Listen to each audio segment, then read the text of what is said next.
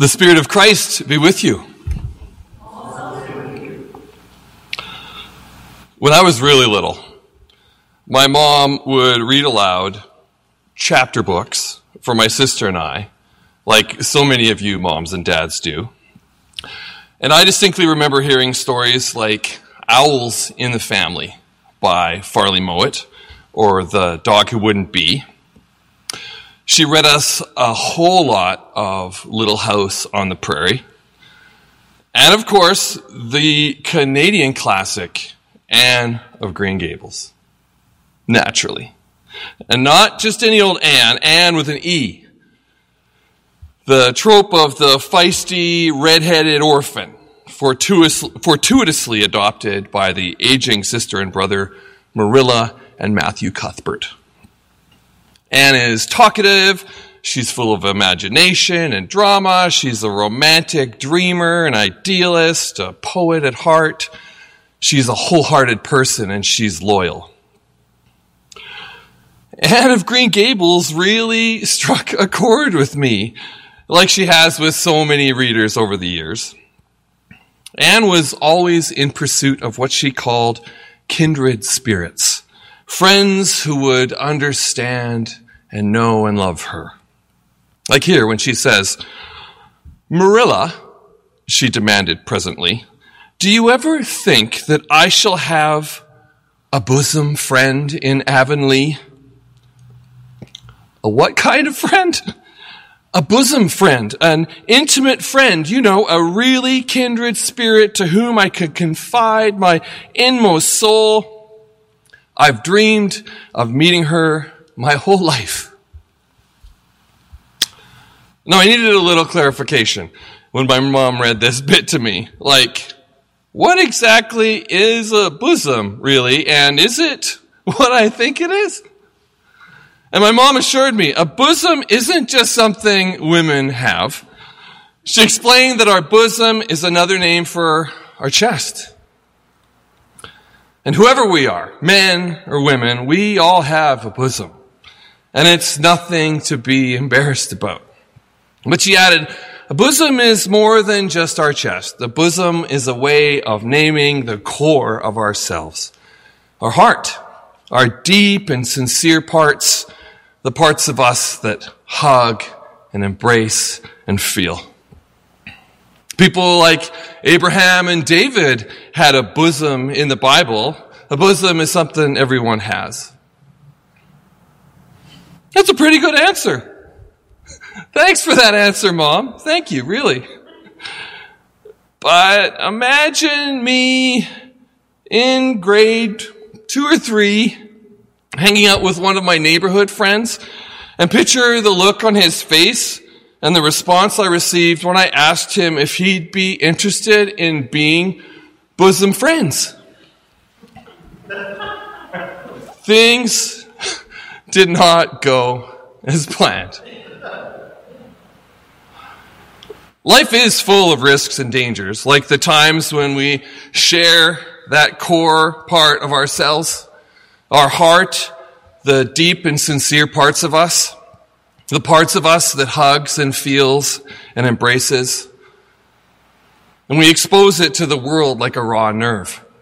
And we get shot down or beat up or disappointed, disillusioned, and wounded. And so, quite understandably, so many of us are guarded and careful, armed with an assortment of defense mechanisms, comebacks, and preventative measures. In Churchland, we ask people to do this a whole lot, don't we? How can I pray for you? Is a really intense question. Do you really want to know how you can pray for me? Scary stuff.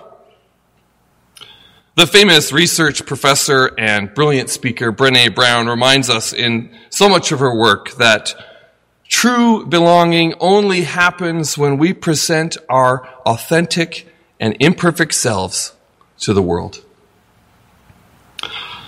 But what a daunting and terrifying proposition this can be. The story of Pentecost that we continue today is one of those crazy, amazing Bible stories. A room full of followers who had very recently lost their leader. By this time, they had witnessed all kinds of astonishing wonders and experienced some really terrifying days. All as participants in Jesus' life and work and ministry. And so, they're waiting in Jerusalem, just like Jesus told them to before he left them. They're together in a room somewhere in Jerusalem on the day of celebration of the first sheaves of the harvest. And then a great deafening wind blows in and tongues of fire are hovering above their heads. The Spirit is finding people's voices and filling people's ears. Disciples who are suddenly gifted with the supernatural ability to speak and understand other languages. They're given the sudden onset of clarity and courage, passion and charisma, remarkable conviction and public speaking ability. This force has launched these once confused and scattered, fumbling, questioning followers into the crowded city streets and into the whole world. These are people being repurposed and invigorated, made into prophets and preachers, apostles, and living witnesses.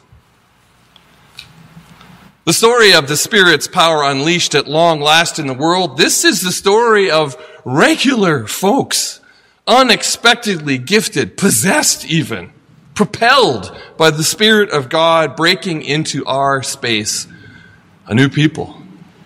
God with us, God in us. The miracle of God's nearness in human bodies. The most intimate revelation. God's closeness in the bosom of humanity. The church is a gathering of people like this. The whole thing is made possible and animated by the Spirit of God. The same Spirit who hovered over the chaotic waters of creation is now diving right in to the turbulent sea of humanity. People from every nation under heaven, upcycled as visionaries, dreamers, prophets, and proclaimers, dissimilar and at odds in so many perceived ways, separated by animosity, history, race, language, geography, boundaries, and customs and traditions, and yet now drawn together as one people. Because the Spirit is poured out on us all, alive in us, showing us how we might tear down walls, even as we lift one another up. Giving us eyes to see the ways that we are intimately connected and related helping us see new paths of love and mercy, holy justice, and peacemaking. These new realities would change the face of global history and bring the church into the world. But if we look at the record of this community of God in our own lives and throughout all the centuries, the gift of the day of Pentecost was just the start of a real long journey. And the Spirit does not smooth out all the bumps in the road. And what a bumpy journey it has been. The church has often been an agent of new reality, but we have many, many times been deeply implicated in the ongoing exploitation of our planet and its peoples. Sometimes we're guilty bystanders. Sometimes we're even collaborators. How often have we, the church, strayed? And what lessons do we in 2020 still have to learn? When we compare the day of Pentecost and that crazy, crazy miracle to the reality of so many church communities, it's hard not to find ourselves sometimes more than a little discouraged. What is the holdup after all? Why don't we see more impact or results or outcomes? This is the same Holy Spirit, right? The Spirit of creation is working on a strange and frustrating timetable. And the Spirit seems plenty okay with leaving a lot of our questions entirely unanswered. In the days of the early church, when people were still figuring this out, I'm sure they had a lot of questions. Probably a lot of the same questions we have today. How long is this whole project going to take? What will this look like in our local community? What is this supposed to look like in my own life? The Apostle Paul, of course, knew this all too well. He'd spent years of travel, planting churches, preaching, teaching, pastoring, and pouring his life into church communities, sharing words of encouragement and connection, calling dear friends by name, calling people to life in the Spirit. The Apostle Paul knew well enough just how messy and ugly the church can be. Paul had seen the transforming power of the church at its best and the all too real moments of the church when it is ugly and divisive, mean and selfish and self-serving. Paul also knew those personal moments after a crash, the great letdown, the times when our best energies and efforts and passions are met with persistent and banal malice in the world. And so, about 25 years after that wild day in Pentecost, Paul's letter to the Romans fleshes out this for us in so many ways. Page after page of it, actually. In the eighth chapter of Paul's letter to the Romans, he gives us truly what I would consider one of the high points of Scripture. Good news for the discouraged and overwhelmed encouragement for the bewildered and the beat down and the exhausted people. We read this early in the service, but let's hear a bit of it again. The whole creation has been groaning in labor pains until now. And not only the creation, but we ourselves who have the first fruits of the Spirit groan inwardly while we wait for adoption and redemption of our bodies. And likewise, the Spirit helps us in our weakness, for we do not know how to pray as we ought. But that very Spirit intercedes with sighs too deep for words. This is the word of the Lord. Thanks be to God. The scriptures are the story of the fleshing out of God's grace. That grace of God's long reach, finding its way to the place of our great need, the place of our complete and utter ignorance. The Spirit interceding with sighs too deep for words. Grace is the Creator's great accommodation to our weakness and our littleness. Grace is our own mess made new. Friends, are you not sure what to do? Are you fresh out of ideas? Maybe you came from a tradition that told you that having all the right answers was what you needed. But did you overexpose your heart to the harsh light of the world?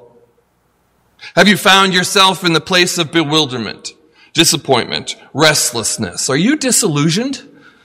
Frustrated? Hemmed in? Angry? Do you feel entirely underprepared for this? Well, the scriptures tell us that the space of ignorance and confusion and limitation and misunderstanding, the all too common side effects of our humanity, this is where you may find the spirit of creation at work in you. Our scope is so severely limited, and we know not what tomorrow will bring. But when we confess that we really don't know how to pray, we are making room for the transformation of our own hearts. Space for the Spirit to do the work of renovation with fresh possibilities, insight, and healing. The rushing wind of the Spirit, tongues of fire and miracle spirit intercedes for us. intercedes in that intimate and vulnerable recess of our hearts, the troubled spaces of our soul, groaning with us, even groaning in a new thing. So that we might be sent out in courage and power as living witnesses to the mercies of God. That we might be prophets who speak hope into the world, not because we have all of the answers, but because the Spirit's fire burns in our hearts and cries out for a new reality. This is the story of the Spirit of creation, making new things in folks like you and me. This is how God gets things done. He uses hearts and bodies like yours and mine, set free in the world and alive. Thanks be to God.